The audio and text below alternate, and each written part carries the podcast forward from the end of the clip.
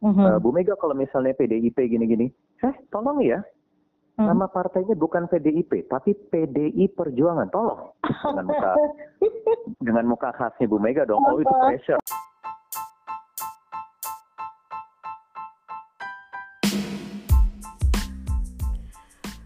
Selamat datang di BBC Bincang-bincang seputar broadcasting dan komunikasi. Saya Hilda Rahmawati. Kali ini saya akan berbincang dengan seorang presenter, jurnalis, juga dia pengajar, public speaker, Wahyu Wiwoho.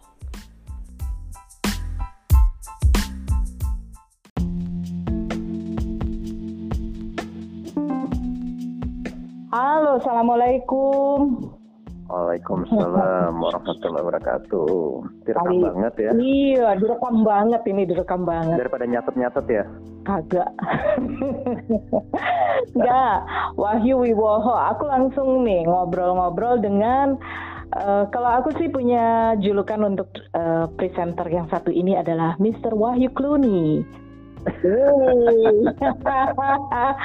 Bener deh, itu ciri khas kamu dengan rambut uh, bersemir abu-abu keperakan itu. Itu semir ya? Beneran Abu-abu kan? keperakan ya. Ya ampun, putih gitu sekalian. Putih mau bilang putih, semakin banyak putihnya ada kesehatan gitu. Oke Wahyu, Eh, itu ciri khas ya. Jadinya gue rasa sih sebagai salah satu nilai tambah lah. Eh, paling enggak Tambah tambah ubannya maksudnya. tambah ubannya, Tambah terus gitu tambah ya. nature, Tambah tua gitu ya. tambah tua, tambah eh, berisi, tambah meyakinkan. Tapi eh, gue tuh bingung ya baca Instagram lo yang berapa hari lalu lah. Eh, buat orang orang udah sering lihat lo, iya lu ser- lu kan nom- udah sering di TV, sering tampil Hmm. di publik, jadi MC, ngajar. Tapi Oh, kadang-kadang iya. masih ada grogi gitu. Kok bisa gitu? How come? Harus ada, Hah? harus ada. Gitu. Iya. bahwa bukannya sebagai seorang uh, public speaker itu justru nggak boleh grogi. Enggak, dulu gue berpikiran seperti itu. Jadi Oke. jadi yang namanya nervousness, grogi apa pun itu, shaking segala macam itu harus di tackle benar-benar sampai tuntas sampai habis gitu ya. Mhm. Jadi benar-benar emang udah nggak usah mikirin lagi namanya ah grogi, takut sama audience, takut sama kamera, takut sama materinya apa yang nanti akan dibawakan, Mhm. takut sama narasumbernya kalau misalnya interview konteksnya. Enggak, ternyata Mhm. bukan itu caranya. Setelah berjalan beberapa tahun, oh gue sadar ternyata nervousness itu nggak bisa benar-benar ditekan habis sampai nol gitu ya. Kalau skala 0 Mhm. sampai 10 tuh gitu. mhm. bukan dibuang sampai habis gitu loh. Tetapi di reduce. Kalau skalanya 0 sampai 10 dulu Mhm. pegangnya 9 misalnya kan wow grogi lah dak dikduk Mhm. segala macam ya dikurangin Mhm. kalau pelan-pelan ya kurangin jadi 7 lama-lama bisa kurangin skalanya jadi 5 lama-lama jadi 4 kalau gue sekarang standarnya adalah at least ada 1 2 poin maksimal 3 poin standar kegrogian tadi itu gitu ya. Yes, karena Oh. untuk membuat diri gue sendiri itu Mhm. supaya lebih eh, conscious aja gitu, sadar apa yang gue lakukan, Mhm. sadar akan tanggung jawabnya ketika harus present tampil di depan umum, di depan publik, di depan kamera. Mhm. Jadi supaya nggak nganggap enteng tugas yang sedang diemban, tanggung jawab yang sedang diemban. Jadi membuka apa ya sensor-sensor indera semua tuh sampai ke tujuh nggak hanya enam tuh kalau butuh kalau bisa dibuka semua supaya lebih sensitif sama lingkungan sekitar dan apa yang sedang kita lakukan. Oke. Itu tingkat scale groginya jadi sekarang antara satu dan dua itu men- apakah s- apa namanya paralel atau inline dengan tingkat kepedean? Hmm, pasti pasti ada hubungannya, pasti ada hubungannya dengan tingkat Berarti kalau kepedean. kita semakin pede, rasa grogi itu berkurang gitu ya? Bisa jadi bisa jadi berkurang kalau over PD juga jangan-jangan malah ya itu tadi groginya benar-benar hilang dan akhirnya kita jadi nggak aware sama diri sendiri. Nah, Jadinya mungkin nah, jadi nah, nah. over PD kan nggak bagus juga kalau over Hmm, PD. Iya, benar. Over PD misalnya eh Iya. Wahyu besok wawancara Pak Jokowi ya di istana ya oke kita jalan ngomongin apa ngomongin soal um, royalti musisi deh hak cipta hak, hak kekayaan orang oh, oke okay, gampang. Oke okay, besok gue udah baca. Terus tiba-tiba pas lagi ngobrol tiba-tiba gelagapan sendiri terus ternyata konteksnya salah jadinya kita malah blunder Oke, itu akibat dari over PD gitu ya? Iya, atau mungkin hal-hal sederhana yang juga bisa impactnya jadi benar-benar negatif, misalnya salah ngomong, uh-huh. salah menggunakan diksi, diksinya yang nggak baku, diksi, diksinya yang menyinggung perasaan orang lain kan banyak kejadian tuh ya. Uh, uh, sama public figure public figure uh, ya kan? Mungkin dari dunia entertainment. Iya iya sering ada ada adalah beberapa sih yang kemarin sampai misalnya Padahal mungkin dia untuk apa ya me mengatasi atau ice breaking atau apa gitu, tapi malah kalimat yang dia keluarkan itu malah jadi bullying netizen misalnya gitu. Ya. Iya, hmm. malah mancing hmm. respon orang untuk uh, nyerang dia kan secara okay. personal mungkin karena dia lebih dulu menyerang personal okay. seseorang atau kelompok tertentu. Oke, okay, oke. Okay. Berarti yang harus dipegang atau disadari oleh setiap public speaker saat hmm. dia mendapatkan uh, kesempatan atau uh, apa namanya untuk tampil gitu itu adalah menempatkan pada skala yang gimana nih ceritanya yang wajar-wajar aja atau gimana Me membuang grogi tadi tapi juga harus pede tapi tidak over pede gitu ya yang penting yang jelas adalah kita harus bisa mengukur diri sendiri dulu oke okay. cari tahu nih kira-kira mm-hmm. kan banyak ya kalau rata-rata tuh ya kalau pengalaman gue tuh kalau misalnya ketemu sama orang entah di kelas atau di mana pun gitu kesempatannya cerita uh-huh. gue tuh gampang kerugian kalau misalnya disuruh ngomong di depan orang kalau misalnya harus presentasi uh-huh. uh, atau diminta untuk uh, speech pidato singkat uh-huh. padahal konteksnya bukan formal itu grogi gimana tuh groginya kenapa jadi alasannya itu grogi gitu loh padahal seharusnya grogi itu kan bukan bukan pemicu grogi itu kan Akibat udah akibatnya gitu bukan penyebabnya. Penyebabnya, apa grogi? Coba cerita. Karena nggak nah, pede tadi atau nggak nah, punya persiapan gitu ya. Nah itu dia kan hmm. banyak faktor kan. Ketika hmm. dikorek lebih dalam baru ketahuan oh ternyata gue nggak groginya karena gue nggak nyaman ketika harus berbicara di lingkungan yang udah gue kenal biasanya kan ada tuh kayak gitu kan biasanya oh, pada gitu ya gitu ya malah bukannya malah uh, kalau nggak dikenal itu sebenarnya tanpa beban ya harusnya justru orang-orang yang udah kenal beda kan oh gitu nah, kan oke oke iya Iya iya iya. iya. Kalau pada oh. umumnya kan itu ya, karena gue nggak kenal sama orangnya jadi nggak pede. Mm -hmm. Oke, okay, berarti faktor audiens karena nggak kenal sama orangnya. Supaya kenal gimana ya kenalan gitu loh. Mm. Kalau nggak sempat kenalan, salaman, terus saya hai ngobrol, ya cari hmm. tahu siapa si audiensnya gitu kan hmm. cari tahu backgroundnya apa paling nggak kalau misalnya memang umum cari kelompoknya oh apakah akan berbicara di depan um, institusi tertentu misalnya harus hmm. bicara di depan jenderal-jenderal jenderalnya tentara atau polisi itu kan beda lagi pendekatannya hmm. gitu kan yeah. atau kalau misalnya sebaliknya tadi yang gue bilang uh, groginya malah sama orang yang udah dikenal karena takut misalnya lagi ngomong dicandain, diketipin matanya atau diganggu-ganggu.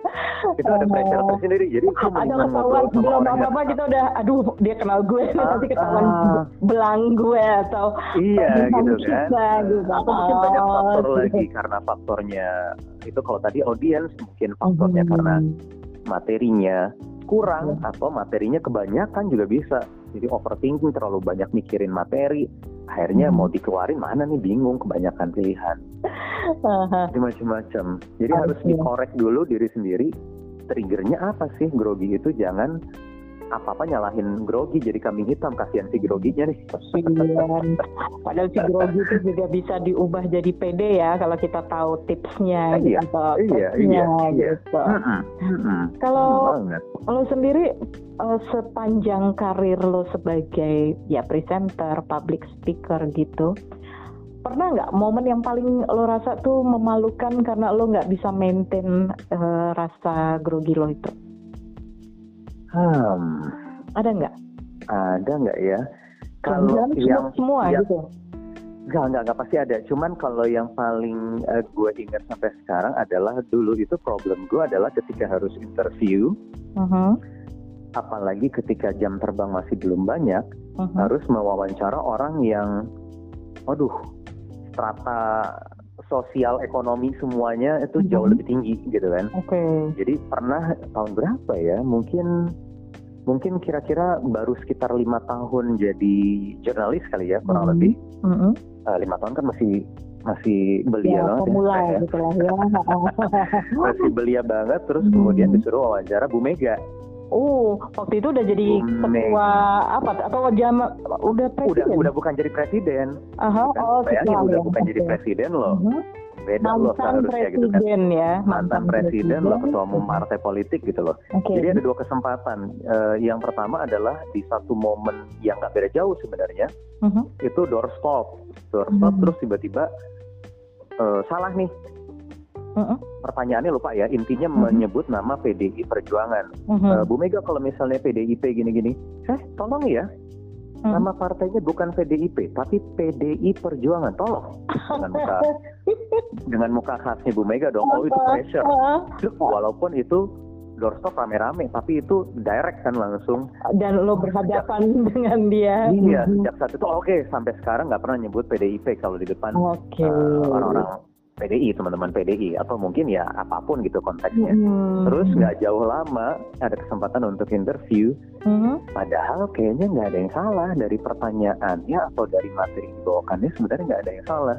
Mhm. Tapi powernya Bu Mega itu itu bikin mental jadi drop.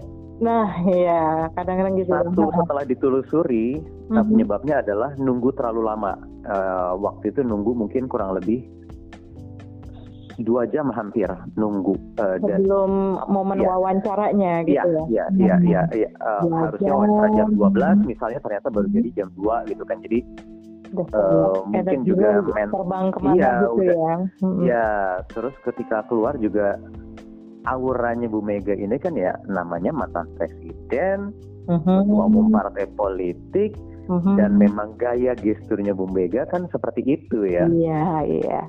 Yang eh, apa namanya hmm, kalau kalau orang body language gitu diukur kan dagunya yang agak atas Bu Mega kan Iya. seperti itu jadi Nah, terus gimana itu tuh? membuat Sip? drop lu udah drop tapi lu kan harus terus terang pertanyaan Oh, oh. jadi jadi Mhm. ya gitu deh ngaco-ngaco dikit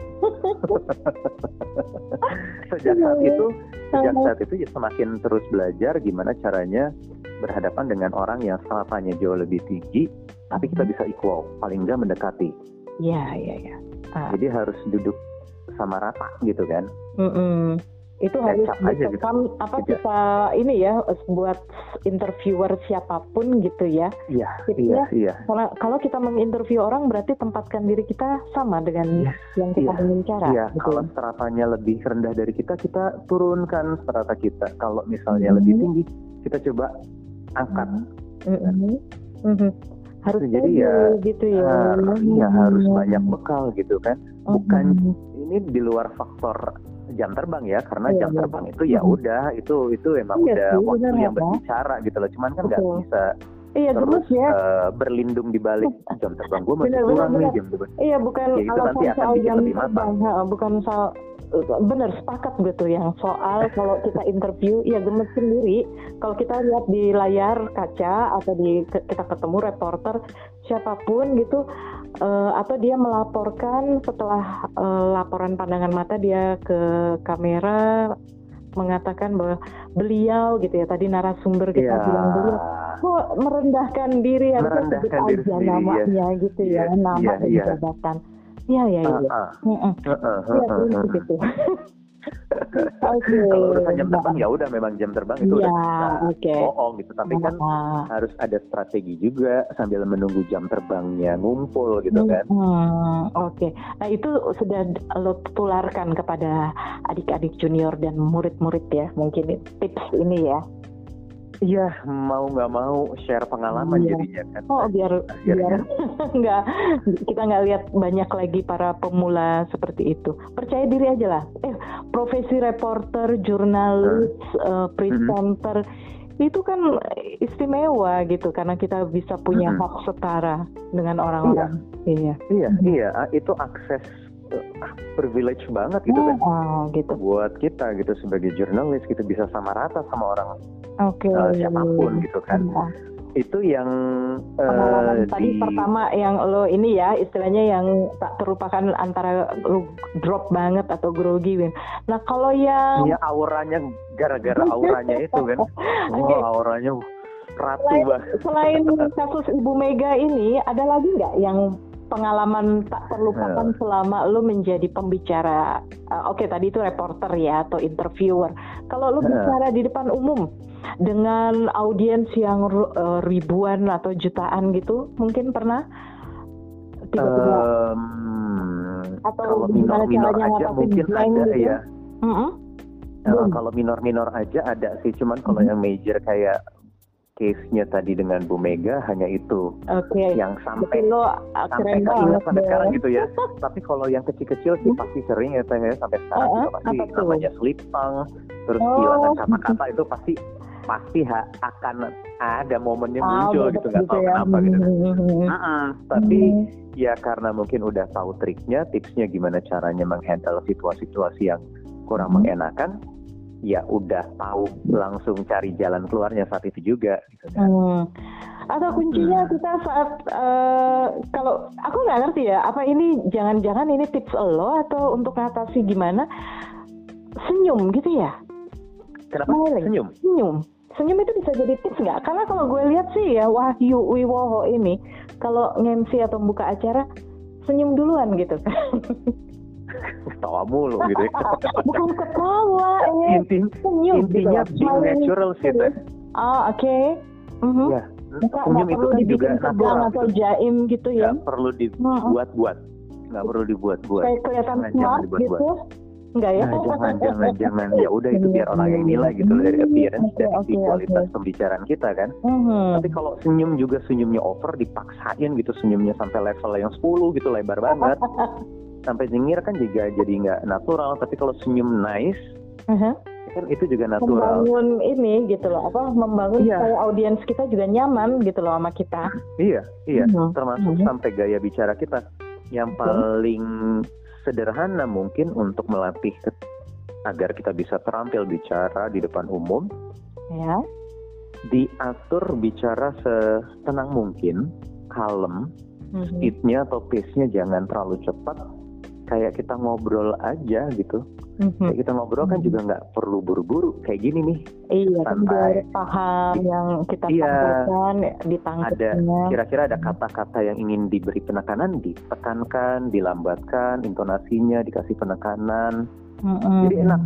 Uh, Iya. Fungsinya apa? Karena once kita selipang lah kehabisan kata-kata, kita nggak terlalu kelihatan. Kita punya punya waktu untuk berpikir jernih untuk bisa membuka lagi nih, ngorek lagi nih apa yang ada di isi kepala kita.